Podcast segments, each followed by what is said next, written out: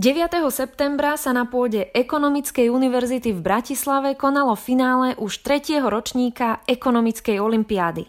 Najlepších 50 mladých ekonómov a ekonómiek z celého Slovenska si prišlo zmerať sily a my už dnes poznáme víťazov.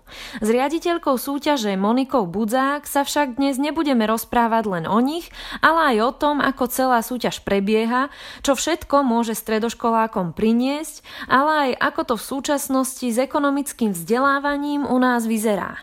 Moje meno je Ina Sečíková a vítam vás pri počúvaní ekonomického podcastu, ktorý dnes potrebujete počuť. Počúvate podcast. Počúvate podcast Ines na dnes. Ekonomická olimpiáda, ako už aj ten názov naznačuje, je teda súťaž pre stredoškolákov z celého Slovenska, kde si môžu navzájom zmerať svoje schopnosti v oblasti ekonomie a financií, ale teda aj rozvinúť ekonomické myslenie. Len minulý týždeň sa konalo celoslovenské finále už tretieho ročníka, ale k tomu samotnému sa ešte dostaneme. Na začiatok sa pozrime na to, ako vôbec myšlienka zorganizovať ekonomickú olimpiádu vznikla. V Ines už dlhodobo pracujeme s mladými ľuďmi, teda pre všetkým so stredoškolákmi a s vysokoškolákmi a podarilo sa nám vytvoriť aj veľmi silnú bázu kontaktov s učiteľmi. A títo učiteľia nás veľmi často oslovovali s nejakými požiadavkami na vzdelávacie materiály alebo projekty a podobne a na základe tohto vzťahu sme sa rozhodli, že pôjdeme aj do ekonomickej olimpiády. Táto súťaž pôvodne vznikla v Česku, kde ju rozbehla tiež absolventka jedného z našich vzdelávacích podujatí Martina Bacíková z Inštitútu ekonomického vzdelávania a hľadala potom partnerov v zahraničí a keďže nám to prišlo ako zaujímavý projekt, tak sme išli do toho. Pre mňa osobne ja vidím v Olympiáde veľký potenciál podnecovania ekonomického zmýšľania u mladých ľudí a myslím si, že nie je veľmi dôležité, aby všetci mladí ľudia vedeli nejaké čísla z verejných financií z pamäti alebo aby poznali všetky ekonomické teórie, ale skôr je dôležité, aby vedeli, že čo sa za tým skrýva v reálnom živote. A ja som tiež počas svojho štúdia na strednej a vysokej škole videla obrovský deficit v tom, že nám chýbalo to také do vysvetlenia a hľadanie súvislostí Nevedeli sme napríklad, že čo vlastne presne znamená verejný dlh alebo deficit, aké má výhody alebo nevýhody spoločná mena, alebo napríklad aj čo znamená minimálna mzda pre trh práce. Mal som to šťastie, že som vyrastala vo veľkej rodine, kde sa kladol veľký dôraz na sporenie a šetrenie a podobne, čiže to domáce prostredie ma k tomu viedlo, ale mnohí ľudia to dnes takto nemajú, teda mnohí mladí ľudia a preto je dôležité, aby tieto vlastnosti v nich podnecovala buď škola alebo mimoškolské aktivity. Čiže ak to mám zhrnúť, tak k tomuto projektu nás doviedla aj spolupráca, aj kontakty so školami a v neposlednom rade aj nejaká taká osobná motivácia, že vidíme v tom zmysel. A ako je to so záujmom o takúto súťaž? Koľko študentov sa zapojilo tento rok a aj ako to bolo vlastne od začiatku? Tak Olympiáda vznikla na sklonku roka 2017. Už vtedy sme boli prekvapení, že sa nám podarilo zapojiť vyše 4000 študentov, že toto číslo nás veľmi potešilo hneď na začiatku. A odtedy vlastne kontinuálne rastieme a v tomto treťom ročníku sme mali 6500 študentov. No a aktuálne prebieha už prihlasovanie do štvrtého ročníka, takže budeme s napätím očakávať, či sa nám to opäť podarí zdvihnúť. Majú ale šancu možno aj tí mladší študenti, keďže ide teda o súťaž pre všetkých stredoškolákov, tak ako je to s týmto, že majú šancu aj oni v tej konkurencii? Práve aj tí mladší študenti sú v Olympiáde veľmi úspešní. Iba pre ilustráciu mali sme už víťaza celoslovenského finále, ktorý bol druhák, ktorý bol tretiak a teraz najčerstvejším víťazom je štvrták. Čiže určite sa ani mladšie ročníky alebo študenti, ktorí nemajú možno nejaké rozšírené vyučovanie ekonomie na škole, by sa nemali bať zapojiť. Z môjho pozorovania vidím, že najrozhodujúcejší je ten osobný záujem u tých študentov, že samozrejme aj ten učiteľ vie inšpirovať k tomu, aby sa tej ekonomii hlbšie venovali, ale ak oni sami nechcú a nemajú k tomu vzťah, tak ako keby sa im to ťažšie uplatňovalo v tom obore. Čiže určite by sa nemali báť ani mladšie ročníky a ani tí, ktorí možno nemajú až toľko ekonomie v škole. Motivácia veľmi dobrá. A teraz sa pozrime na samotný priebeh celej súťaže od toho školského kola až po finále, že ako to teda prebieha, akou formou. Tak úplne prvý krok je ten, že škola sa vlastne zaregistruje na našom webe ekonomickaolimpiada.sk. My ich potom následne kontaktujeme s ďalšími pokynmi. Prvé školské kolo prebieha online, čiže oni dostanú prístupové údaje doň a vlastne úlohou učiteľa už len zorganizovať si tú svoju triedu, zabezpečiť im prístup k počítačom a počas jednej vyučovacej hodiny si študenti vyklikajú test, ktorý sa im na záver automaticky vyhodnotí a už hneď vedia, koľko bodov získali a v ktorých nejakých oblastiach mali najviac bodov, kde boli trochu slabší a podobne. No a potom my z týchto e, dát vyberáme ďalších študentov do krajských kôl. Tie sa konajú v 8 krajských mestách na Slovensku a už prebiehajú písomne. A tam už študentov čakajú aj otvorené otázky, čiže už im nestačí len zakruškovať správnu odpoveď, ale musia aj sami argumentovať a vypočítať nejaký menší príklad a podobne. No a tretie kolo je teda to celoslovenské finále a tam už z každého kraja postupujú minimálne traja študenti a potom už podľa počtu získaných bodov a tam to prebieha veľmi podobne ako na krajskom kole s tým, že tam ich čaká aj úsne kolo a, a taktiež aj nejaký sprievodný program. Dostávame sa teda práve k tomu finále, ktoré sa pre tento ročník uskutočnilo minulý týždeň. Toto ročné bolo aj v súvislosti s covidom stiažené a hoci sa muselo teda presunúť z apríla, ktorý je bežným termínom pre finále na september, nakoniec sa ho zorganizovať podarilo v pôvodnom formáte na pôde Ekonomickej univerzity v Bratislave. Priblížme si to, ako to teda vyzerá v tento deň, predsa len to finále je asi o niečo iné, už si to aj načrtla. Tak čo všetko súťažiacich v tento deň čaká? Finále má každý rok taký trochu slávnostnejší nádych. A súťažiacich teda, ako som spomenula, čaká aj nejaký ten sprievodný program, prednášky, diskusie a podobne a tiež máme pre nich pripravené občerstvenie. Tento rok to bolo žiaľ kvôli pandémii trochu okresané, ale súťažiaci si napriek tomu, že museli mať teda povinné hruška a rozostupy, tento deň celkom užili, aspoň tak nám to písali potom do hodnotiaceho formulára. No a k samotnému priebehu, tak do poludnia vždy prebieha ten písomný test, kde ich čakajú testové otázky a tiež otvorené otázky. Počas obeda hodnotitelia z partnerských univerzít tieto testy vyhodnocujú a po obede už nastáva to samotné vyhlásenie top 10 súťažiacich, ktorí získali najviac bodov v písomnom teste a ktorí potom následne postupujú do ústneho kola. No a v ústnom kole to prebieha trošku podobne ako na maturite, len trošku kratšie. Súťažiaci si vytiahnu jednu ekonomickú otázku, majú pár minút na prípravu a potom pred odbornou porotou odpovedajú aj na teda nejaké doplňujúce otázky od poroty.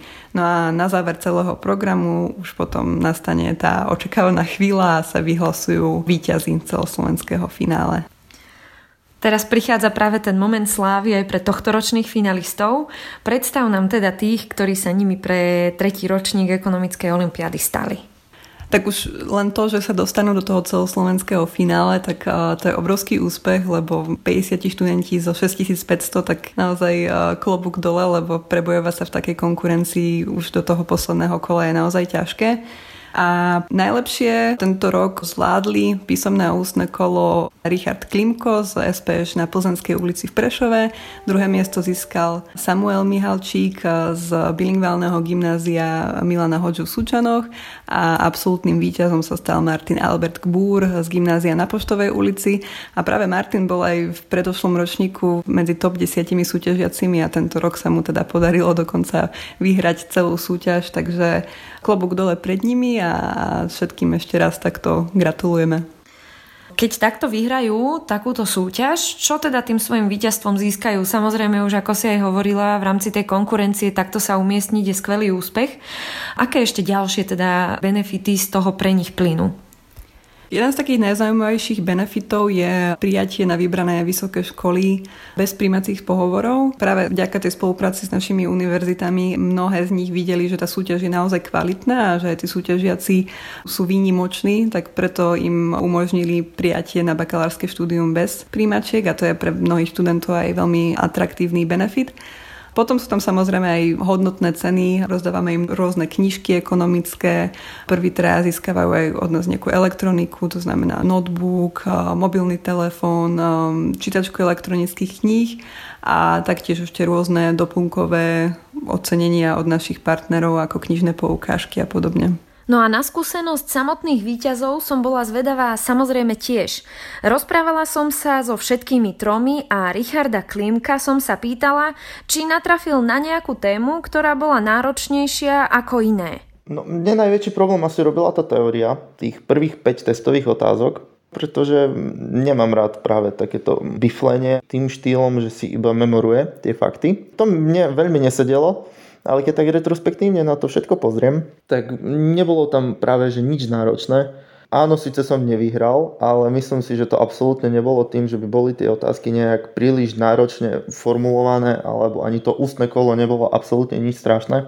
Len skôr ostatní mali vyššie kvality a zaslúžili si to pravdepodobne viac. Samuel Mihalčík sa zas podelil o svoju skúsenosť, či je ťažké sa na takúto súťaž pripraviť a čo v príprave pomohlo jemu, keďže toto bola už tiež jeho druhá skúsenosť s ekonomickou olimpiádou. Prvý rok som sa zapojil akože len tak náhodou, že som videl v škole, že niečo takéto sa organizuje, zúčastnil som sa školského kola, na základe toho som sa dostal do krajského kola, avšak v krajskom kole som nepostúpil, lebo som nemal skoro žiadnu prípravu za sebou, možno len nejakých pár hodín ekonómie v škole Takže som nemal ešte veľa skúseností s ekonómiou, nerozumel som úplne tým konceptom, ale tento rok som to zobral trošku vážnejšie.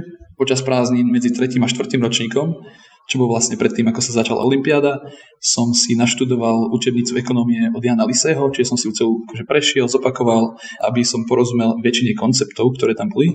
A ešte tesne pred súťažou, teda pred krajským a teraz aj v finále, tak som si akože zopakoval tú učebnicu, že som si ju v krátkosti prelistoval. A že keď už vidím nejakú vec, tak či si viem pod tým niečo predstaviť, alebo neviem, o čom to je. Takže, takže takáto príprava tam bola a zároveň si myslím, že aj taká príprava možno z tej školy. Predsa už som mal druhý rok ekonómiu, už som sa tomu venoval dlhšie a zároveň som si možno začal uvedomovať aj ako funguje ekonomia v praxi. Hej, že napríklad keď som pozeral správy, tak tým, že som poznal ten koncept z učebnice, tak už som si ho vedel predstaviť, ako sa dá použiť aj v tej situácii v realite. A do tretice absolútny víťaz ekonomickej olympiády 2019-20 Martin Gbur priblížil svoj pohľad na to, čo by sa pri výučbe ekonomických tém na stredných školách dalo zlepšiť. No tak aspoň na gymnáziách, k tomu viem niečo asi viac povedať, tak tam chýba predovšetkým ekonómia ako samostatný predmet. Možno, že je okrajovo zahrnutá v občianskej náuke, ale tam je skôr takéto učenie sa definícií a pojmov, než reálne skúmanie ekonomických procesov. No a či by to zahrnutie ekonómie do osnov v štátnom vzdelávacom programe zlepšilo, tak to je podľa mňa také otázne, keďže nie všetky stredné školy majú dostatočne špecializovaných učiteľov, aby vedeli patrične odučiť ekonómiu ako samostatný predmet. Ja by som možno, že podporil to, aby školy tým štátnym vzdelávacím programom neboli uväznené v akomsi state quo, v ktorom sa roky nemení forma a obsah vyučovania, ale aby tento dokument slúžil maximálne ako také odporúčanie a aby sa školy mohli slobodne rozhodnúť, aké predmety a v akom rozsahu budú vyučovať. A keďže na očividne existuje dopyt po vyučovaní ekonomie a mnoho stredoškolákov po kariére v tejto oblasti túži, tak e, by konkurencia zabezpečila, že by sa na viacerých školách vyučovala ekonómia naozaj seriózne. A teraz sa už vraciam späť k Monike s otázkou, čo za tie tri roky už ekonomická olimpiáda odhalila alebo ukázala a aké sú teda silné a aj slabé stránky našich stredoškolákov, inými slovami, aké témy či prístupy by bolo vhodné do nášho vzdelávania doplniť. Olympiáda potvrdila, že memorovanie je problém. Na to už sa vlastne v slovenskom školstve upozorňuje celkom dlho. Mnohí teda vedia napríklad, že HDP Slovenska je približne 90 miliárd, alebo vedia, aké sú aktuálne čísla nezamestnanosti, ale pri tých ďalších úlohách, ktorým potom čelia a kde už majú odhaliť, že čo tieto čísla môžu znamenať a kde od nich vyžadujeme nejakú hlbšiu analýzu, tak tam vidíme nejaké rezervy a teda nie všetci vedia úplne pomenovať, čo sú napríklad výhody a nevýhody nejakých politík, alebo tento rok, keď mám vypichnúť nejaký taký bod, tak mnohí súťažiaci napríklad nevedeli, čo je cash flow, pritom je to naozaj taký základný pojem v podnikových financiách. Mnohokrát sa nám tiež stáva, že súťažiaci v tých argumentačných úlohách argumentujú veľmi emočne alebo na základe nejakých morálnych alebo politických preferencií alebo názorov a častokrát zanedbajú tie ekonomické argumenty, ktoré od nich vyžadujeme a ja osobne si myslím, že je veľmi dôležité, aby v časoch, keď sa veľmi silne šíria dezinformácia a rôzne hoaxy, aby sme vedeli tie emócie odložiť na bok a aby sme naozaj vedeli vyextrahovať tie ekonomické argumenty a ekonomické fakty, ktoré sa tej témy týkajú. Mm-hmm. No a potom to, ak by treba v tejto chvíli niekto váhal, či sa zapojiť a možno by aj pochyboval o tom, že či tie jeho schopnosti sú dosť dosť na to, aby sa zapojil do takejto súťaže. Je niečo, čo by si odkázala stredoškolákom alebo možno aj ich pedagógom? Určite nech idú do toho a to nehovorím len preto, lebo tú súťaž organizujem, ale aj preto, že naozaj e, ten náklad je maličký. Oni v tom prvom školskom kole investujú iba 45 minút svojho času, kedy si vyklikajú online test a hneď vlastne vedia, v čom sú ich silné a slabé stránky a vedia trošku lepšie, že na čo sa zamerať v tých svojich ekonomických vedomostiach a rovnako aj učitelia získajú lepší prehľad, ako svoju výučbu zamerať, čomu venovať viac času a podobne. No a s troškou šťastia potom aj študenti postupujú ďalej a tam sa môžu stretnúť tiež s e, ľuďmi, ktorí zmýšľajú podobne ako oni, ktorí sa zaujímajú o ekonómiu a taktiež zviditeľne aj meno svojej školy a sú s tým spojené už len výhody, takže určite nech idú do toho a nemajú čo stratiť, môžu len získať.